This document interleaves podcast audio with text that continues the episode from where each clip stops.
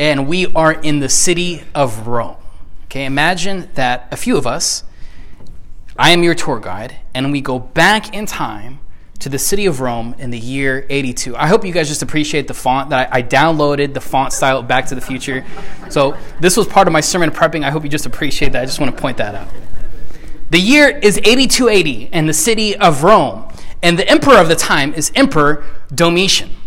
And we get there, we get to the city of Rome, and you know, you, you, know, as a group, we're walking, we get there, and we're passing by the Colosseum, and everyone's in a really good mood. They just celebrate 100 days of games in the Colosseum. Everyone is, is, is ecstatic.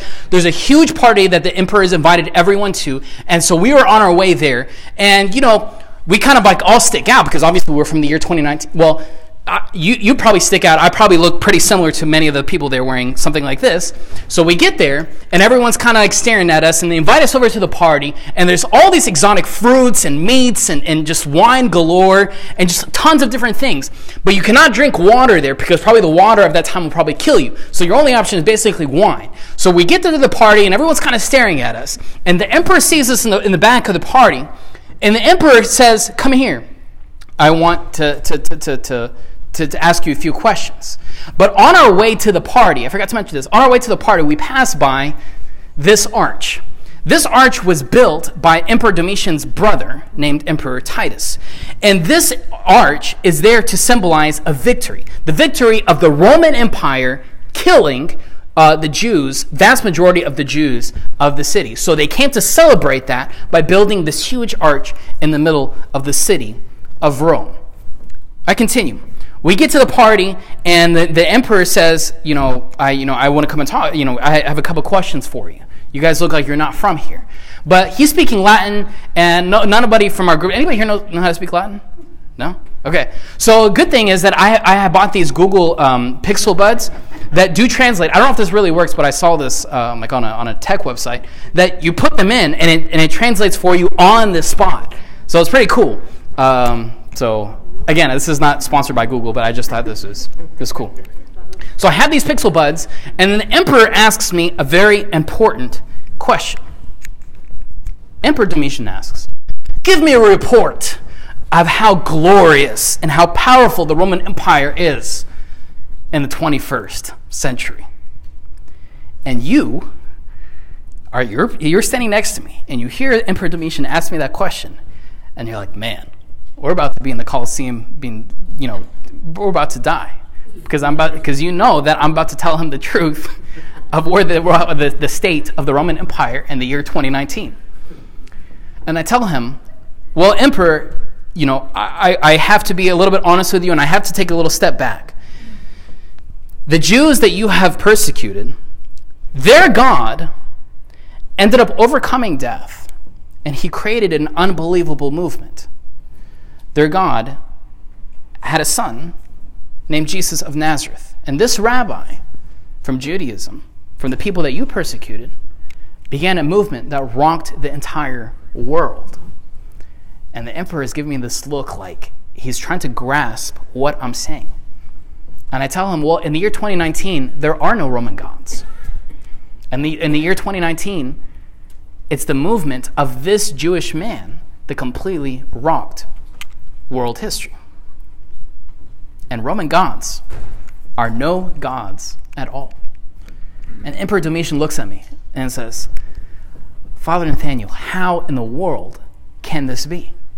How can you say that the Roman Empire is non existent and then the God of the Jews overcame death and began a movement that changed world history, that overpowered the Roman Empire? And I tell him, Well, Emperor, I have to kind of go back in time to give you a little bit of context. During the reign of Tiberius Caesar, and you know him, during the reign of Tiberius Caesar, I'm, I'm talking now to the Emperor Domitian. During the reign of Tiberius Caesar, there was a, a man that kind of looked a little bit funny, but his name was John. And he was known that during that time as being the forerunner, or being called the Baptist, because he was preparing people, he was preparing the Jewish people, he was preparing people of, of, of Israel to prepare them for God coming as man. And is preparing them to receive Jesus, this rabbi, who we know as being the Son of God. And Jesus came along and he began this entire movement. He came as a Jewish man, but he came to, to establish an entire movement, Emperor Domitian. And everyone was so appealed to him. People were kind of curious and saying, what, who is he? Because he didn't fit the cultural norm. Because people who were nothing like him liked him and he appealed to everyone and he never stuck with one type of group of people. He never stuck with one demographic of people. But he was always appealed and so many people with so many different backgrounds and ages and races were coming to him. There was something so appealing about this man this rabbi named jesus. He was very interesting emperor domitian. And he began a movement and on his last night on earth he established something. He took the jewish feast of passover and he told his followers that I desire for you to abide in me, and I desire to abide in you. And then this bread and this wine, in a mystical way, is me. And he invited his followers to abide in him. And this began of movement. And from those, from those early followers, they all went to divide and conquer and went to go spread the news and the light of who Jesus is. And one of those men was, was, was, was St. Mark. And he was, he was a, a, a, man from Syria that, that was assigned to go and bring the news of who Jesus is to the land of Egypt. And that church eventually began to migrate in different areas. And this is, Emperor Domitian, why I'm a priest in the Coptic Orthodox Church. And then I tell him, Emperor Domitian, you, you kind of, you're aware of this movement. Because all around your city of Rome, there are small pockets of, of, of, of, little, of Christians of people that are following Jesus of Nazareth, following this Jewish man. They're, they're all around the city. And they're meeting probably in secret places. They're probably meeting in hotel ballrooms in the city of Rome right now. And they're coming together to break bread. And they're coming to celebrate the Eucharist. So you're kind of aware of this, but I'm wanting to explain to you what has occurred from just, just a, a couple decades ago. I'm talking to him in the year 82. I'm just explaining to Emperor Domitian what has occurred a couple decades ago and where it is in the year 2019.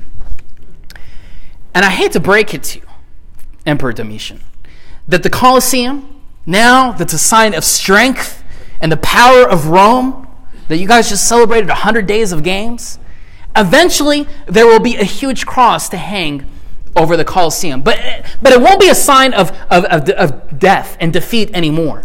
In reality, Emperor Domitian, this sign, the cross, will be a sign of victory and freedom and life because this Jewish man, the, the, the man of, of, of the Jews, Jesus of Nazareth, is the divine.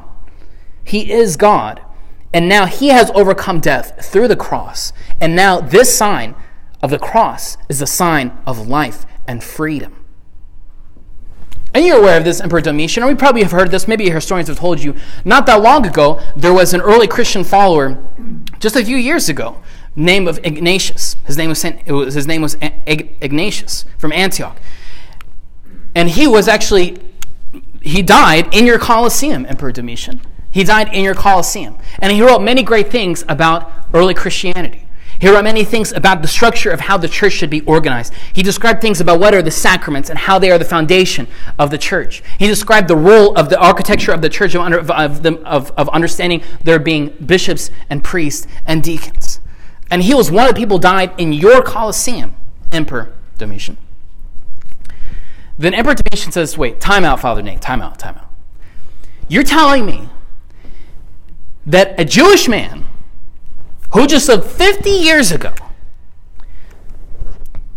my people killed him, and the Jewish people killed him. And because of his death, he overcame death and he established a movement that rocked world history that he was executed but overcame death. And because of him, the entire world has changed in the year 2019? I say, yeah. And you're kind of all scared now. You're listening to me as I'm presenting all this. You're scared because you know we're about to die. And all the and all the bodyguards of Emperor Domitian are ready to take out their knife and they're ready to come and just slaughter us right on the spot because of the insult we're saying about the Roman Empire to Emperor Domitian. And I tell him, well, Emperor Domitian, I hate to break it to you too all the great emperors that have come before you, and even the ones that will come after you. I hate to say, but you're not going to live forever. The people that are ever going to come before you. In history, only just a few sentences will be said about them. But actually, there will be one emperor, Emperor Domitian, that maybe more will be said about. And his name is Caesar Augustus. And actually, he will only be a footnote into the, into the history, into the, into the historical record of who Jesus of Nazareth is. he will only be a footnote. At this point, there is dead silence in the party. Like, uh, talk about being a party pooper. Man, I completely killed the party of just hitting him with reality, giving him the state of the Roman Empire in the year 2019. Let's take a step back. The people of Israel in in the, in the first century, right before Jesus came into the scene, were being misled by the religious leaders and were being overtaxed by the Roman Empire, being misled by religious leaders and being overtaxed by the Roman Empire. But Jesus, taking people who were curious of him, gathered his followers around him. And on a hot, sunny day in a city called Caesarea Philippi, Jesus told them this I will build my ecclesia. And why I'm putting the Greek word. Many of us, we read in our translation, we read church. But actually, the word church was not used for, until the year 300 AD why I'm putting the word ecclesia. Jesus is telling his followers, I will build a movement. I will build a body. I will build a group of people looking for something so much more in this world. I am going to build a movement that will bring light to those who have no light. I will, build, I will establish a movement that will bring healing to those who are in need of healing. I will establish my church. And this movement that I'm going to establish, this ecclesia, the gates of Hades cannot even overcome it himself. This movement that I will establish. No one will be able to even overcome it, including the gates of hell themselves. Then Jesus tells his disciples, My followers, my disciples, you are the salt of the earth. And the disciples, when they're hearing Jesus tell Jesus is telling them, You are the salt of the earth, they're like, Where the salt of the earth? Man, the Roman Empire is the salt of the earth. We're just we're just some peasants. We're just some just some, some poor Jewish men that are looking for something more, and we ended up following you, Rabbi. But we're nothing. Roman Empire is the salt of the earth. Jesus tells us, but if the salt loses its flavor, how can it be made salty again? It is no longer good for anything except to be thrown out and trampled underfoot by men. Jesus is empowering them, saying, You are called for something so much more. You are called to bring seasoning to this world. You are called to bring life to this world. And Jesus continues with another imagery to make it clear to empower them. That it's not the Roman Empire. Jesus tells them, You are the light of the world. And they're probably thinking in their head, Man, we're not the light of the world. The emperor is the light of the world. We're just following you because we're pretty popular and things are going pretty well and we're looking for something more and we kind of think you're the divine. But we're kind of still trying to absorb all of it, of who you are. But the Roman Empire is the light of the world. Jesus tells me you are the light of the world. A town built on a hill cannot be hidden. You are called to bring light to those around you. In the same way, let your light shine before men, that they may that they may see your good deeds and glory your Father who is in heaven. Jesus took a group of ordinary men and empowered them. Jesus took you, ordinary, he took me, ordinary, and says, You are called for something so much more. Jesus began to rock the world with just 12 ordinary guys and took them and empowered them and convicted them and sent them out to bring the light to the world. Do you think they understood everything that they were doing? No. But they knew they were living for something so much bigger than themselves. They understood, yeah, I am the salt of the earth. Yes, I am the light of the world. As long as I continue to tap myself into that divine reality, this is where I can change my life, those around me, and even people that will come after me if I continue to remind myself and have full clarity of that reality. It's hard for us to embrace. Emperor Domitian could not embrace that reality in the year 87 AD because what he thought was, was unstoppable ended up becoming nothing because he could not embrace this reality. 2,000 years ago, there was a mystical union between divinity and humanity to the point that people could not even fathom. That the, the reality could be embodied, one person could embody humanity and divinity into one. This man began to empower others. And just 50 years ago, the movement, the ecclesia that Jesus began, empowered other disciples. And one of those disciples was St. Mark, a Syrian man, an immigrant, coming to Egypt to empower those first century people to become followers of Christ. and they began to rock the world. And then just 50 years ago, that original church from Egypt migrated to America. And one year ago, that same church established here as St. Mark Church. My simple my message is simple. We are called to rock the world the same way those 12 ordinary men did that you are called to something so much more. I'm called to something so much more. More. We're not just part of a church, we're part of a movement. We're part of the ecclesia. We're a part of the body, the eternal body of Jesus, the Son of God. And we're called to change our, our, our friendships, our world, your, your, your work situation, our marriages. Everything changes because of who Jesus is and what he did that he wasn't just an ordinary man, but he predicted his own death, overcame death, and rocked the world the, the most powerful emperor, most powerful empire could not fathom that.